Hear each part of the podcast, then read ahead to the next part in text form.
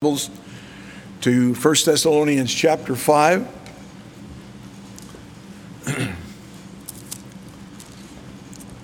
we will pick up our reading in verse 15.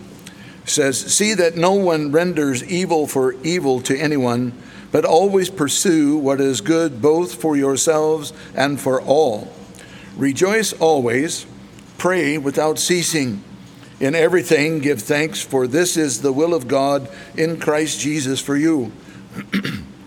do not quench the spirit, do not despise prophecies, test all things, hold fast what is good, abstain from every form of evil. Now may the God of peace himself sanctify you completely, and may your whole spirit, soul, body be preserved blameless at the coming of our Lord Jesus Christ. He who calls you is faithful, also who also will do it. Brethren, pray for us. Greet all the brethren with a holy kiss. I charge you by the Lord that this epistle be read to all the holy brethren. The grace of our Lord Jesus Christ be with you. Amen. Father, we thank you for your word. We pray as we look at it now that you would speak to our hearts, Lord strengthen us and encourage us for the things in our life that we have need of today. And uh, we look forward to what you're going to do. We ask it in Jesus' name. Everybody said? Amen. You may be seated.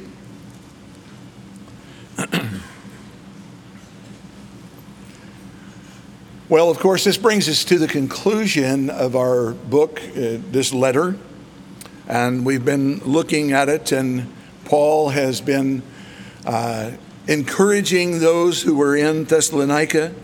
There were some issues that they had. There was a fear that those who had died since Paul had come and they had come to faith in Christ, but then they died, that they were afraid that those that were dead had missed out on what Paul had promised was the coming of the Lord for his church. And so they were concerned. And so you remember Paul had sent Timothy back to Thessalonica, uh, to Thessalonica in order to be able to get a report of how the church was doing. And he came back with this report with questions. And so Paul is responding to that. And he tells them that they didn't have anything to worry about, that those who have already died, that when the Lord comes back, that he will gather them all up together. Nobody's going to miss out on that at, at all. And he, twice in this epistle, says, encourage one another with these words. And of course, the encouragement is that uh, also there's it's twofold. One we know that the lord's coming back so we're encouraged by that. But then also too it encourages us to live in such a way with that expectation of the return of the lord at any moment. It tells us in First john that john says that who, those that have this hope purify themselves they purify their lives. They make sure that they're living in such a way that they're being sanctified, set apart for service unto God, being changed by the power of the Holy Spirit and the written word. This is what Paul was encouraging them to. And of course, as we've been working our way through it, we've been encouraged to that as well. Now, in this last section here, Paul is going to give them some final exhortations, if you will, as to uh, a behavior within their lives and their walk with Christ.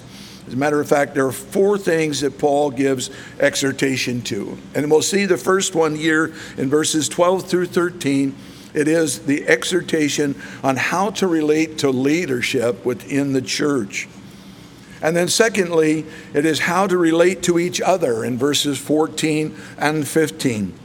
Thirdly, how to relate to God in our walk with Him in verses 16 through 24. And then, lastly, we have His closing remarks to us, which uh, are absolutely wonderful. I, I can't wait to get there to share a little bit about them. They always uh, excite my heart. So, we're going to pick up our section here in verse 12 and take a look at what God has to say. Paul says here, and we urge you, brethren, to recognize those who labor among you and are over you in the Lord and admonish you, and to esteem them very highly in love for their work's sake. be at peace among yourselves. Now, I, I have to admit, uh, there's always, um, uh, what's the word I'm looking for? It, this is not something that I particularly like to teach on, to be honest with you because it almost sounds like I'm really trying to build myself up and tell you how that you are to respond to me. So if you can remove me out of the picture and we talk in the general term, it's talking about the leadership in the church. And so you can pick some of the other leaders that are in the church and put them in that place if you would like. But you have to understand, God has set up the church in such a way that there is a responsibility that He gives to men to oversee the flock of God. And with that responsibility, we are encouraged in the Word of God to virtually make that job easy for them, submitting to the authority that God has given to them. Now, when we talk about that, you have to understand it doesn't mean that you, just because a pastor or an elder says something, that you have to blindly follow what they, what they say. As a matter of fact, we will see in a moment that Paul says, you know what? judge all things. And that's true. You need to look at the Word of God. What does the Word of God says, say? And if that individual is telling you to do something that is contrary to what the Word of God is, then don't do it. That's simple enough, right?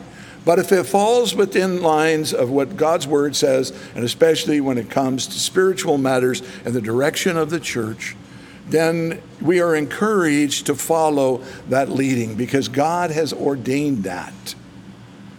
You need to understand something. I did not choose for myself to be a pastor. I avoided it. I didn't want to do it. But it was God's choice to put me in this position, and so therefore I do what God has told me to do and what He has called me to do. And I can honestly say that for Pastor Paul. It's the same thing. He didn't choose it. And Ted, who uh, think of him, pray for him. He's come down with another cold, and uh, he's been getting a lot of them lately. So we pray for Teddy. And uh, but you know he's an elder in the church, and you know he's been raised up. Is that because God has called him to that, and he fills that office? It's not that we choose these things for ourselves, but God appoints. And so, because of that, he says here that to recognize those that labor among you and who are over you in the Lord, and that admonish you.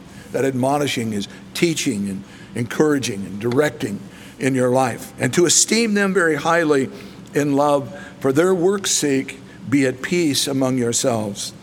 In Hebrews 13, 7, it says, Obey those who rule over you and be submissive, for they watch out for your souls as those who must give an account let them do so with joy and not with grief, for that would be unprofitable for you. So you need to remember always that the things that we do is for your benefit. It would be a lot easier just to let you run wild like a bunch of crazy people.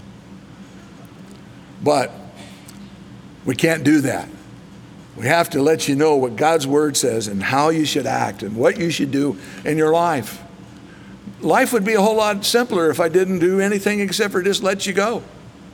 It would be. But we cannot do that simply because we love you and we care for you. And so we do that very thing. 1 Peter 2, uh, uh, 5, um, excuse me, 5, 2 through 4 tells us the heart of those that aren't that are leaders and how they are to uh, what they are to do. In verse 2, it says, Shepherd the flock of God. That would be leaders in the church, which is among you, serving as overseers, not by compulsion, but willingly, and not for dishonest gain, but eagerly, not as being lords over those entrusted to you, but being examples to the flock. And when the chief shepherd appears, you will receive the crown of glory that does not fade away. So if you take note there, you see there are several things that Peter says to those of us who are shepherding over the flock of God. I don't like that word, but God uses that word, so I'll use that. I'd like the word better. Those of you who are sheepdogs amongst the sheep, you know, rather than shepherds, he is the chief shepherd, the one shepherd. I'm just a dog, and I don't mind being that. And he tells us how we are to do it, not because we are forced to, but because we want to, and not to do it for dishonest gain. You know, unfortunately, we see there are many people, many of those who call themselves pastors that are out there that are in it for everything they can get. You know, what they can fleece the flock of God for, they take advantage for that. And that is so, so forbidden in the Word of God. For those who are men of God, who are teachers of the Word of God, it, that, that should not be true. That should not be something that happens. And he tells us why, because uh, we're going to answer to that chief shepherd. That would be Jesus Christ, of course. Verse 14, he says, uh, and this is where we come to how we are to relate to one another. He says, Now we exhort you, brethren, warn those who are unruly, comfort the faint hearted, uphold the weak, and be patient with all. So, who are those that are unruly? They are those who uh, ne- they are neglectful of duties, and those who are lazy. And Paul tells us here that what needs to happen is to that there should be an exhortation to those who are doing that to not be that way, to get up off your duff, and especially when it comes to the things of the Lord. And also the faint hearted. He says here, comfort the faint hearted. So, the faint hearted, those who are fearful. Uh, faint hearted people tend to become discouraged and despondent more easily than most. They need cheering up, stimulation to press on, and an extra help to live the Christian life. So, Paul says that we are to comfort those who are faint hearted. In other words, to encourage them to come along in their walk of faith and to, to get out of that spot of being despondent, to get out of that place of being depressed. And he says that we are to uphold the weak. Uh, the weak need help. And when we say this, this is not a uh, derogatory term. These things are not a put down, it's simply a statement of facts, really, to be honest with you, that this happens within the body of Christ and how we are to act. Now, this is for all of us. In other words, when as we act together as brothers and sisters, we come alongside each other to encourage each other, to strengthen one another, and to enable one another to walk more, uh, to walk better uh, with the Lord. So we want to do that as, as brothers and sisters, one to another. And those that are weak, these have not learned uh, how to lean on the Lord as much as they should for their spiritual needs. Until they do, they need strong support from other believers. Of course, all Christians are weak and need the strength that comes from Christian fellowship, but the spiritually weak need more than most. You know, we're living in an age, a time, where it seems that the, the, the thought, the idea that you can be a Christian and not be attached to a church is becoming more and more popular. I just I have my own relationship with God, and you know I, I worship God, you know, on my own. I don't need the church. Well, all I can say is this: is that it's absolutely wrong. Right? Christ came and He died for the church. The church is important. He established the church. And the church has a great place within every believer's life. Because as we gather together, we are encouraged. We build one another up as iron sharpens iron. So one man lifts up the countenance of his friend. And you can't do that separated. And I've said it before, I'll say it again too. Is fact is, is for those who have determined that their church now would be found online, you know, all I can say is it is not adequate because it's no, it's no better than trying to get warmth from a faux fireplace. You're not, it may look pretty and it may seem like it's good, but the truth is, it has no relation at all to a real fire and how you feel the warmth and the heat from that. And there's even more to it than that, to be honest with you, because a fire must be tended or else it will go out. And so it is too with fellowship within the body of Christ. There needs to be that tending, that, that building of one another up as we gather together. So for those who have said, you know what, I'm just going to now do church from my home, at best, you're missing out. At worst, you're being left out. And so we need to understand that church is critical. It's critical to our, our walk of faith, right?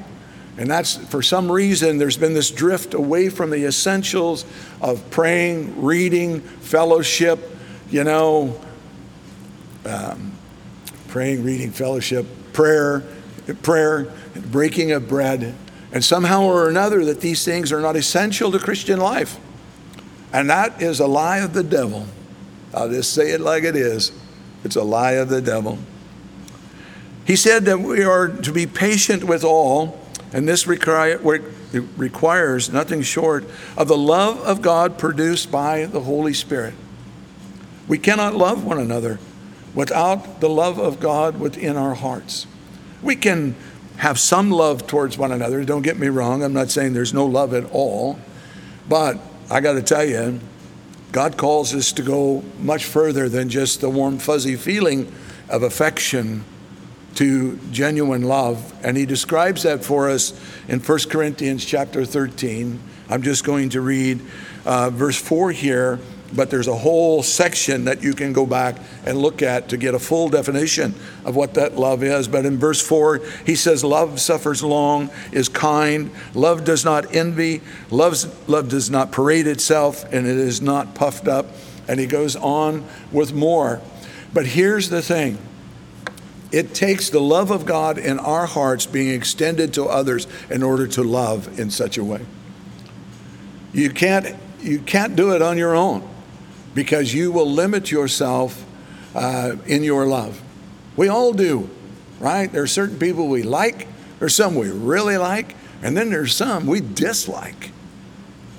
The ones that you dislike are the ones that you will find that it is the agape love through you and your heart that you will find that you're really experiencing what God calls love within the body of Christ. God, this is what He calls us to. This is what he desires for us, is that we would be patient with all, that we would have that kind of love one for another. Verse 15, he says, See that no one renders evil for evil to anyone, but always pursue what is good, both for yourselves and for all. So, the opposite of the patience that God calls us to in long suffering and also uh, being patient with all is retaliation in some form. Retaliation is not an option for a Christian, even if the wrong done to him is an in, excuse me, is an opposition by a needy brother or an action springing from an evil intent. The offended one never has the right to repay wrong with wrong. This was a real issue for me in my heart because of the fact that when I was in the world, my motto was real simple I never get even, I always get plus one. Nobody is ever going to just get even. I'm going to get one more up on you if you get one up on me. But when the Word of God tells you that that's absolutely wrong, not only it's like, okay, Lord, I'll let go of the plus one. The Lord says, no, get let go of the get even. We have that's not a Christian lifestyle. Is getting even with others that have wronged us. As a matter of fact, there are so many scriptures that tell us what to do. I'm only going to pull out a few here. I'm going to encourage you to, when today, when you go home, read Matthew 5, 38 through 48. Jesus himself spoke about this, about resisting the um, that you not resist the evil person, but whoever slaps you on the right cheek, turn also to him your other cheek. But in Romans 12, 17 through 21, it says, Repay no one evil for evil, have regard for good things in the sight of all men if it is possible, as much as depends on you, live peaceably with all men. Beloved, do not avenge yourselves, but rather give place to wrath, for it is written, Vengeance is mine, I will repay, says the Lord. Therefore, if your enemy is hungry, feed him. If he is thirsty, give him a drink, for in so doing you will heap coals of fire on his head.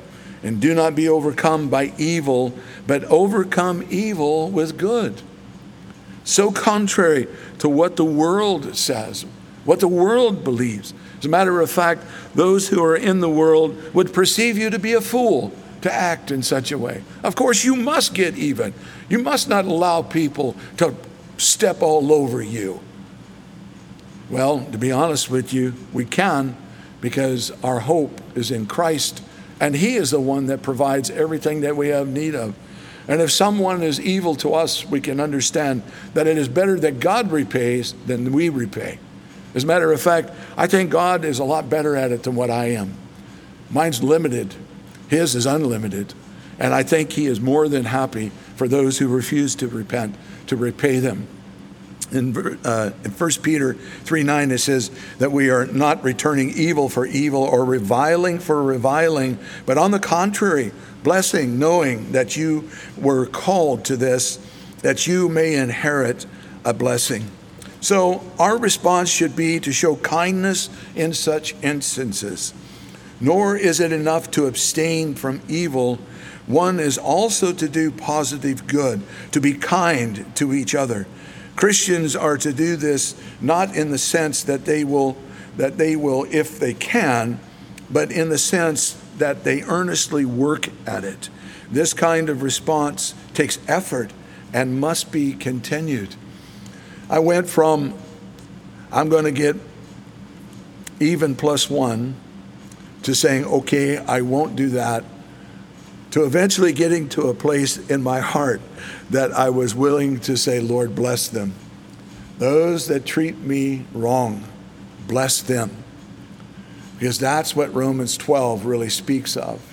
It is the blessing to those who use you and, and speak all manner of evil against you and all this. It isn't that you just say, okay, I just, I'll, I'll forget it. I'll just forget. No, it goes beyond that. It is, Lord, bless their life. Bless them with the best that they could have. And the hope is, is that when they, when they have that in their life, that they turn. That they turn from their way, from their wicked way. Then we come to verse 16. Paul says that we are to rejoice always. God wants his people to be joyful, and he gives them every reason to be. But Paul knew human nature well enough to sense the need for a reminder to rejoice at all times. He also spoke this to the Philippians in Philippians chapter 3, verse 1 and verse 4 and 4. This is a command, it's not optional. When we see this here, we may think to ourselves, well, you know, that's kind of impossible, so I can't, I can't do that. Well, when God gives us a command, He always makes sure to equip us in order to be able to follow that command. And the Lord does. You see, this command, it's a Christian's, uh, a Christian's joy, does not spring from our circumstances, but from the blessings that are His because He is in Christ or that we are in Christ. You know, uh, sometimes it can be difficult. I admit that. But if we're trusting in the Lord and we know that He's in control of our lives, then we can always rejoice. It doesn't mean that I'm saying, oh, thank you, God, that I just cut off my finger. You know, that's not what it's talking about. But there's certainly reasons to rejoice in my life when things are not going the way that I want them to go. Because I know that God is going to use it in my life to accomplish the good that He wants to accomplish. And a lot of times I disagree with God in the things that He does in my life. I think I could do it differently and accomplish the same thing, or maybe even better, but God knows best, I can tell you that. I know this the Christian who remains in sadness and depression really breaks a commandment, this commandment. In some direction or other, he, he or she mistrusts God and his power, his providence, and his forgiveness. It really does. It's that simple. And if we can focus on those things, you know, uh, I've talked with people on, on many occasions who have been dealing with depression, anxiety. And we know this that the way to come out of that is to focus on God and begin to praise Him and to thank Him even for what you're going through and ask the Lord to lift your spirit up, and He's faithful to do that. I mean, that's how I get through it. That's how I've seen so many others get through it. Sometimes, I think the problem for us sometimes is that we want a quick fix. We think that we should be able to pray that prayer and then that's all done. Okay, everything's fine now. Sometimes it takes a period of time. Many years ago now, praise be to the Lord, I say this, my wife went through some very severe depression. And it took years for us working through that. Going back to the Word of God, looking to the Word of God, encouraging in the Word of God. But eventually the victory came in her life. And it's through the Word of God, it's through trusting in the Lord, it's through praising Him, it's looking at the truth and applying that into your life. That's how you overcome depression, anxiety. All we have to do is look to Him, and He will lift us up. That's His promise to us. In verse 17, he says that we are to pray without ceasing. Here's another one that seems impossible. It seems impossible, yet, but yet we know that it's not. And verse, um, when it tells us continually praying, that we are to do, pray without ceasing. Continual prayer is not prayer that prevails without any interruption, but prayer that continues where, whenever possible. Paul is speaking of maintaining continuous fellowship with God as much as possible in the midst of daily living in which concentrated, uh, concentration is frequently broken. So, in other words, that what we are living in is that attitude of prayer all day long. And I can tell you this if you don't start your day out that way, you won't end your day that way either. And you certainly won't find that you're in that attitude of prayer from the time you wake up until the time that you go to bed. You need to begin your day that way. I'd encourage you before you even step out of your bed, lift your heart to the Lord. Lord, here I am. I'm going to start my day with you and get up from there and begin praying. And it doesn't mean that you have to go off into a corner and get on your knees and fold your hands and close your eyes. Please don't do that while you're driving. Although I believe some people do, but nonetheless, don't do that when you're driving. Just lift your heart to the Lord. You know, He hears us wherever we are and whatever we're doing. And Paul is saying that we are to pray without ceasing. Some great examples of that. Uh, George Mueller, he says, I live in the spirit of prayer. I pray as I walk when I lie down and when I rise, and the answers are always coming. If you don't know anything about George Mueller, I encourage you. There's so many, there's biographies, autobiography out there about him. He is truly, uh, he was a man of faith and prayer. In a time of severe depression, in a, in a depression, in England in the 1800s, he started over 10 orphanages and had thousands of children that he had to care for. And he had he never ever did anything to try to raise funds. He just simply prayed and every time when there was a need he would pray and God would come through. And there are so many miracles that God did as he would just simply lift his heart before God that it's incredible. It's such an example, something for us to look to and to trust in our own lives as well to trust the Lord, that when we pray, that God hears and that He answers. When He says to pray without ceasing, it's not because God just wants to hear your voice. He really wants to hear your heart, and He wants to answer the, answer the prayers of your heart. Now, when I say that, make sure you understand, I'm not telling you that when you tell the Lord that what you really need is a lot of numbers so that you can get a couple of mil, and He doesn't give them to you, don't be disappointed because you didn't need that money, and that's why He didn't give you the numbers, even though you may think you did. There are other things in our life that are like that too. We ask the Lord for things, and the Lord doesn't do it, and we get disappointed, and we say, Lord, you know, I really wanted this. I really wanted my wife to be healed. I really wanted my mom to be healed. I wanted my father to be healed. I wanted all these kind of things that we want. Not that those prayers are bad or wrong or anything else, but understand this that God's will is always going to be done. And He does know what, what's best.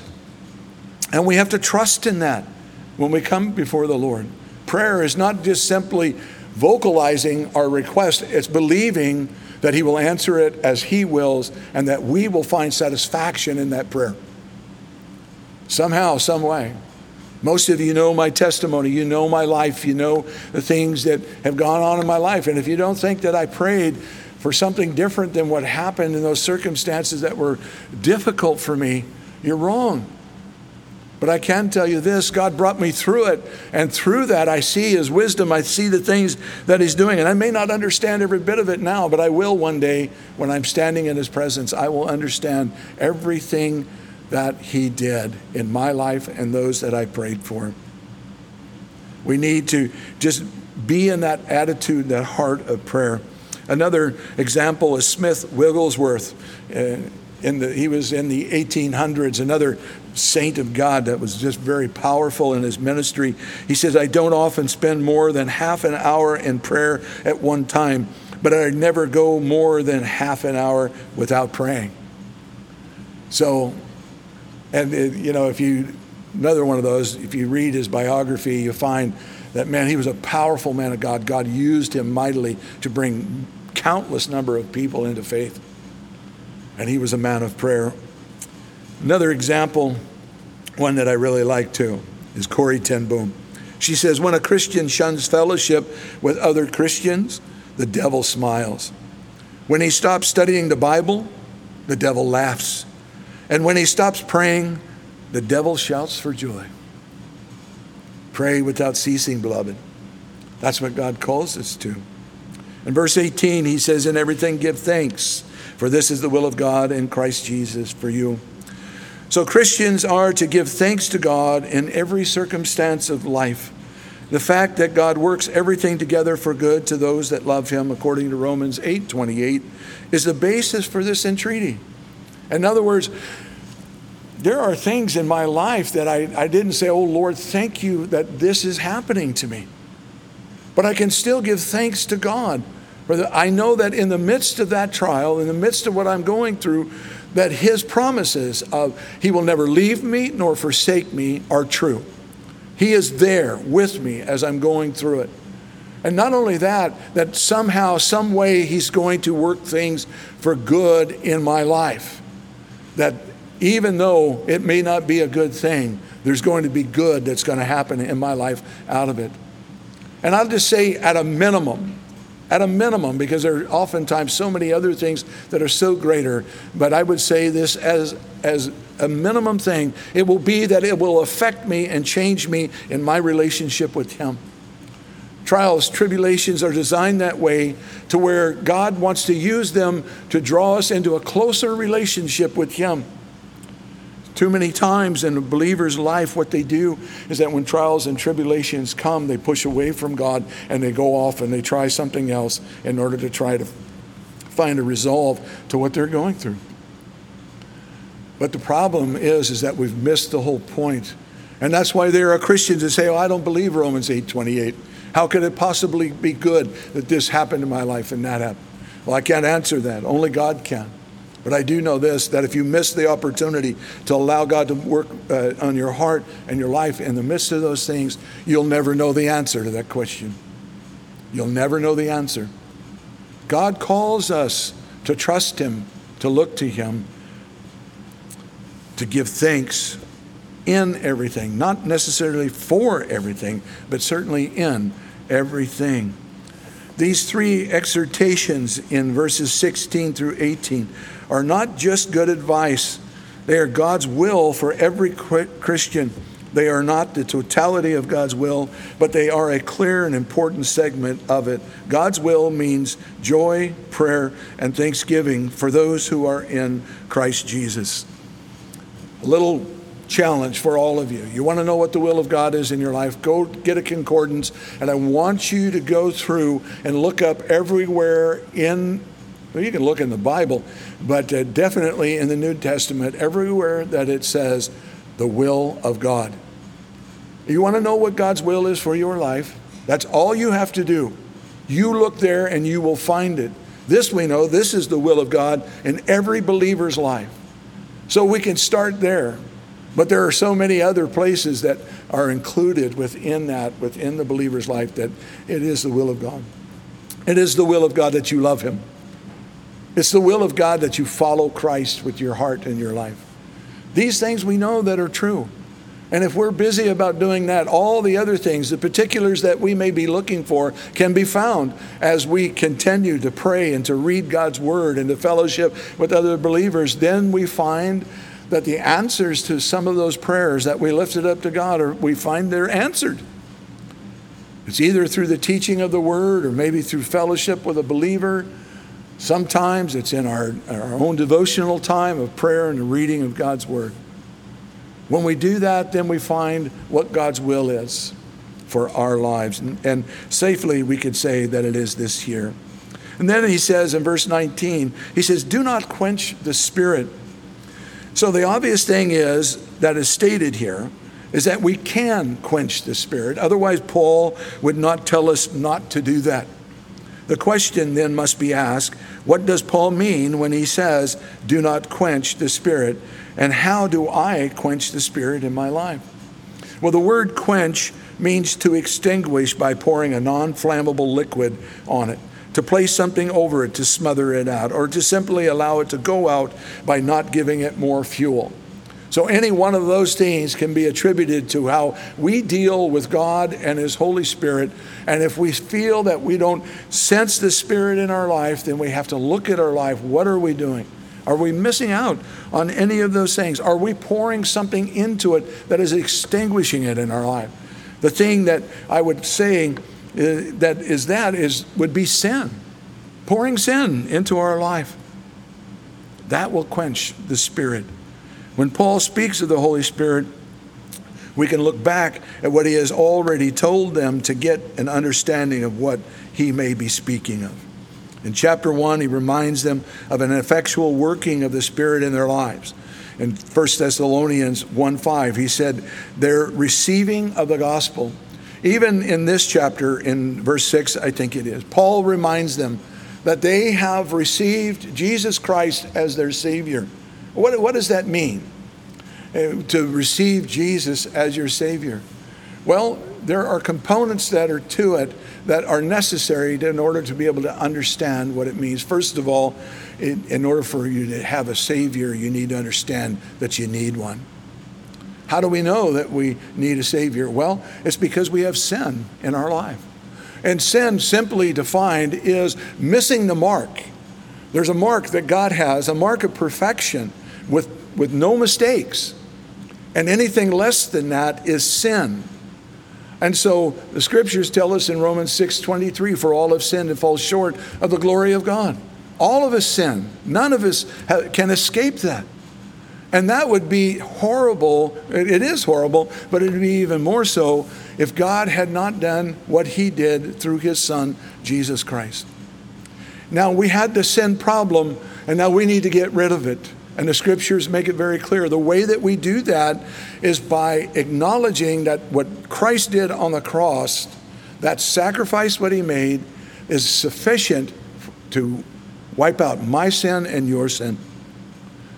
And so, by admitting that and admitting that Jesus rose from the dead, then we're, we're almost there. But now, here's the thing that must take place as well there must be repentance in your heart.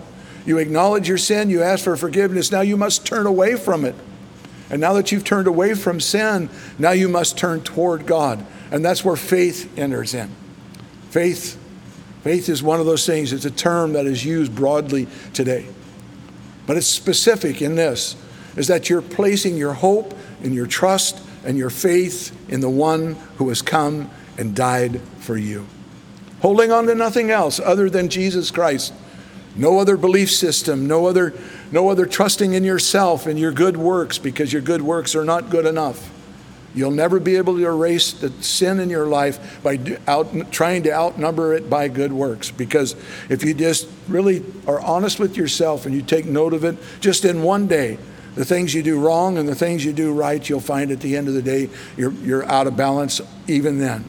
You have a day one where you have more sin than you had good works.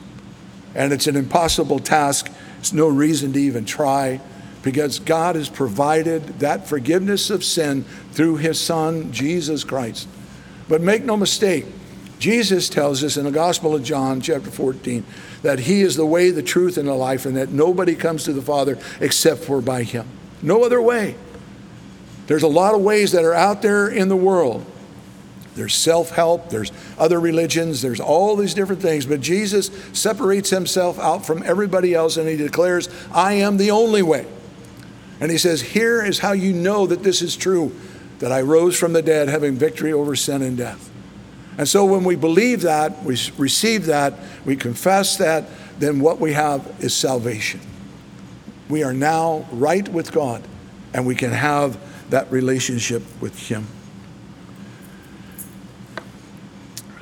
Here we see also the first first of all we see the spirit working to give them understanding of the word as well. 1 thessalonians 2.13 for this reason we also thank god without ceasing because when you received the word of god which you heard from us you welcomed it not as the word of men but as it is in word uh, as in truth the word of god uh, which also effectively works in you who believe we start out really good, but then complacency sets in and we fail to see the importance of God's Word in our lives.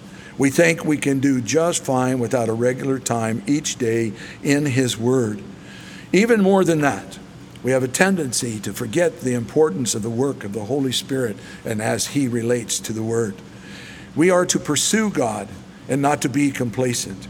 We should have the heart of the psalmist that says in Psalm 42 1, As the deer pants for the water brook, so uh, pants my soul for you, O God.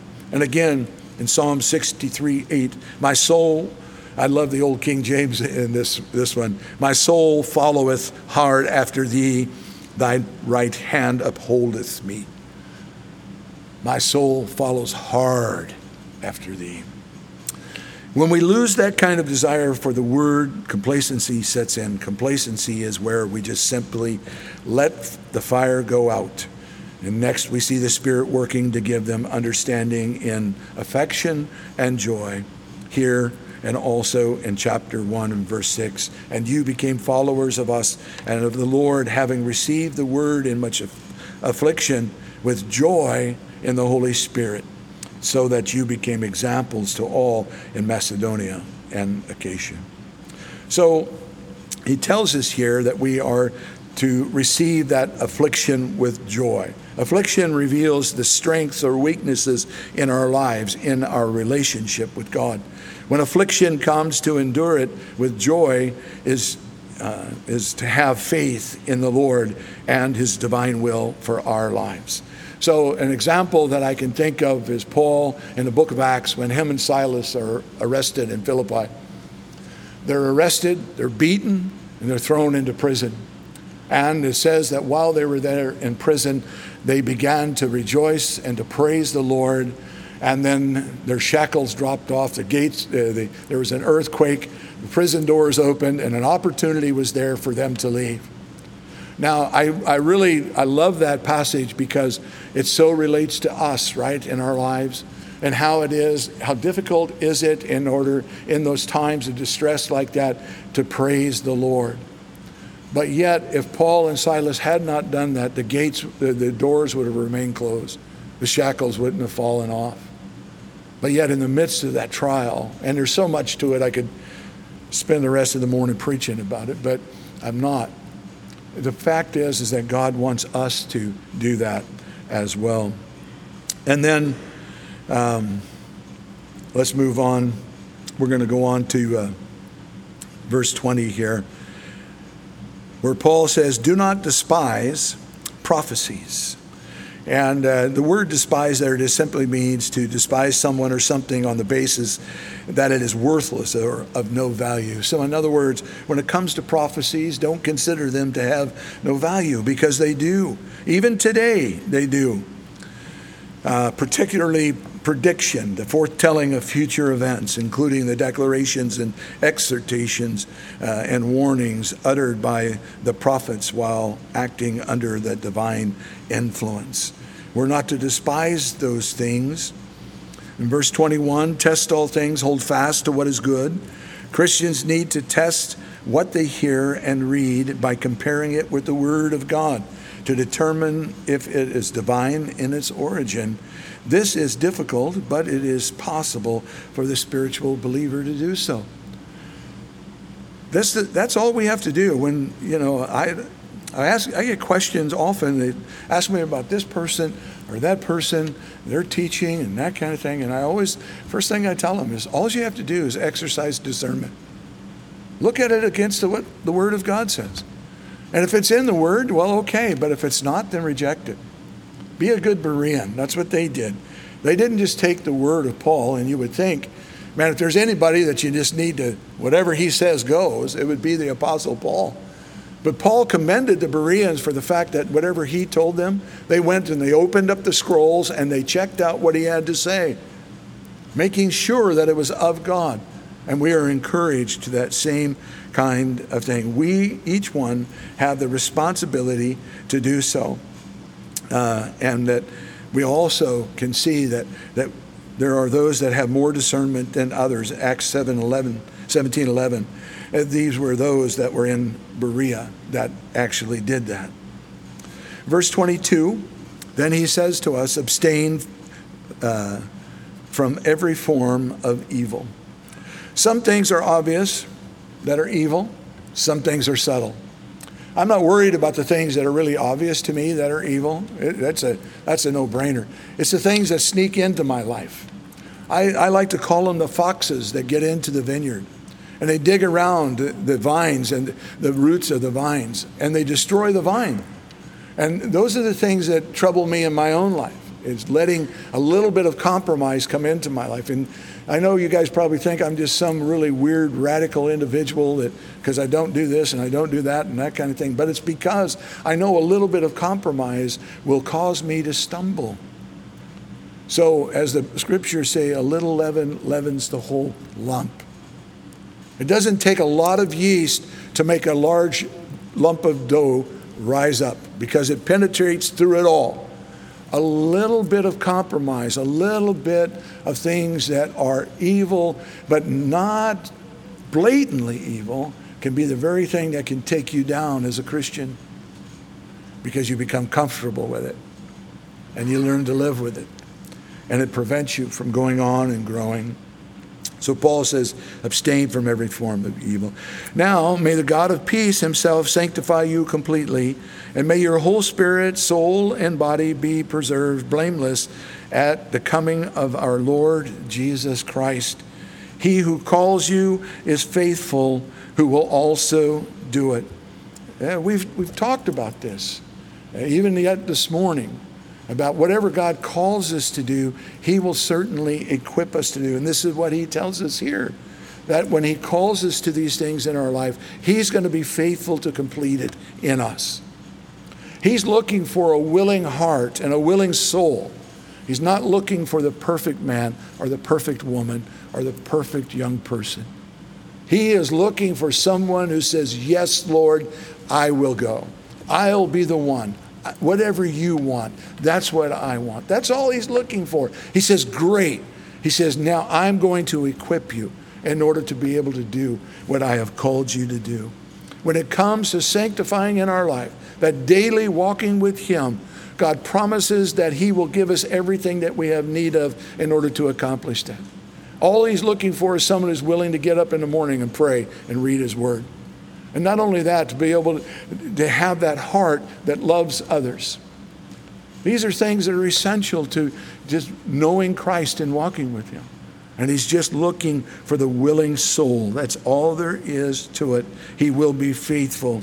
And 1 John 3 3, it tells us, and everyone who has this hope in him purifies himself just as he is pure. We used this verse last week when we were talking about the return of the Lord when Christ comes back for his church.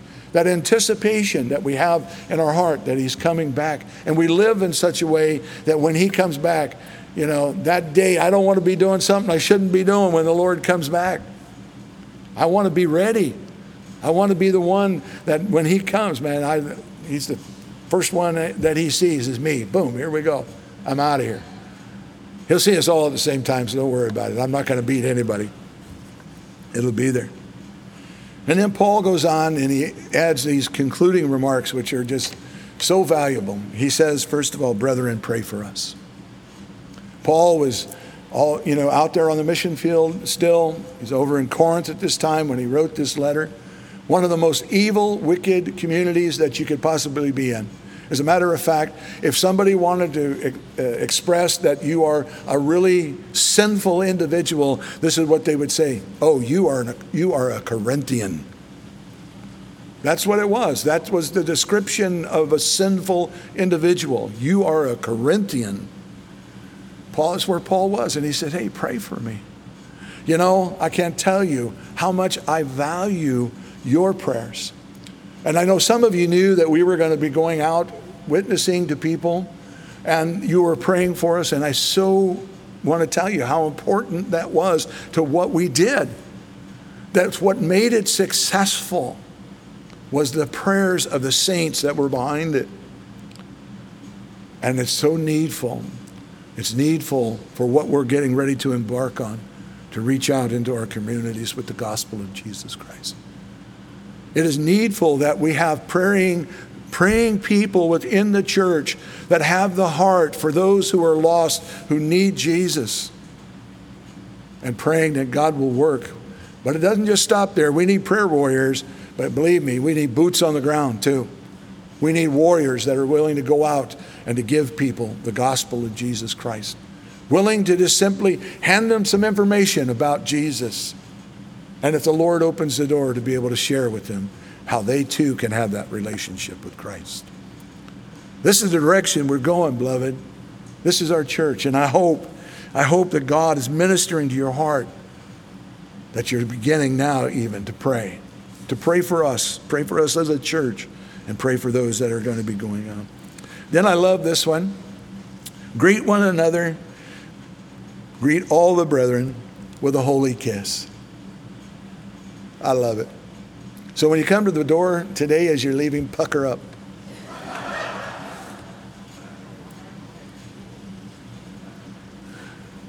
Well, you don't have to worry. In this church, we're satisfied with a hug. So, Paul, he is exhorting the believers to be affectionate towards one another. Godly affection, but yet affectionate towards one another. To love one another in such a way that there's a nearness. You know what? I don't just kiss everybody. And all the guys are going, Thank you, Jesus. And a lot of the ladies are going, Thank you, Jesus. And that's okay. That's okay. But you know what? Those that I'm close to, I do kiss right? And my wife says, Thank you, Jesus. And I say, Thank you, Jesus. We don't want to miss out on what, what God has for us as a family. We want that nearness to one another.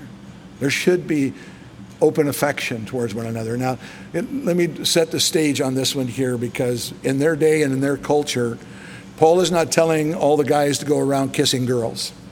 It's quite the opposite. He says, when he says, greet one another with a holy kiss, men were to kiss one another, women kissed one another, because it was much like the handshake that we have today or a hug. So we wanted to remain pure and to keep it godly. And so we do.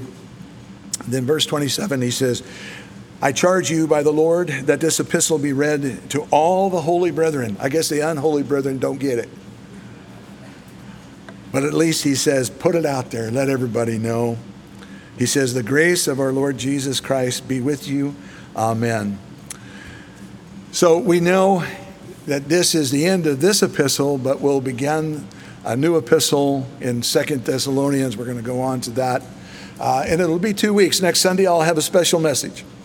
And it's going to have to do with evangelism and reaching out into our community.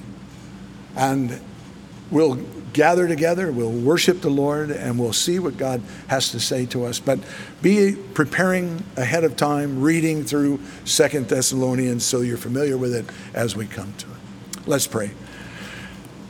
Father, we come before you and we thank you for this day.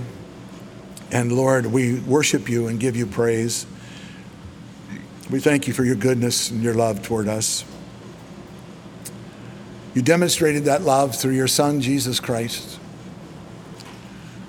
in such a, a powerful way, Lord. And that He, being God, became man, lived a sinful, a sinless life, and then was crucified for our sin. And He was buried. And on the third day, He rose again having victory over sin and death. And now offers to us, to all of us, to any who will come, the whosoever's that will, that you can have eternal life by simply placing your faith and trust in the Lord and asking Him to forgive you of your sin, come into your heart, and that you will turn from your sin and follow Him. And Lord, we thank you for that opportunity. And this morning, I want to offer that invitation. If you're here today and you do not know Christ, but yet God has spoken to your heart, and you know that's something that you need to do, then I would love to pray with you and lead you through a prayer of faith, trusting Jesus for your Savior. It's that, if that's you today, you've never done that and you need that in your life, would you please raise your hand that I can pray with you and lead you through that prayer today?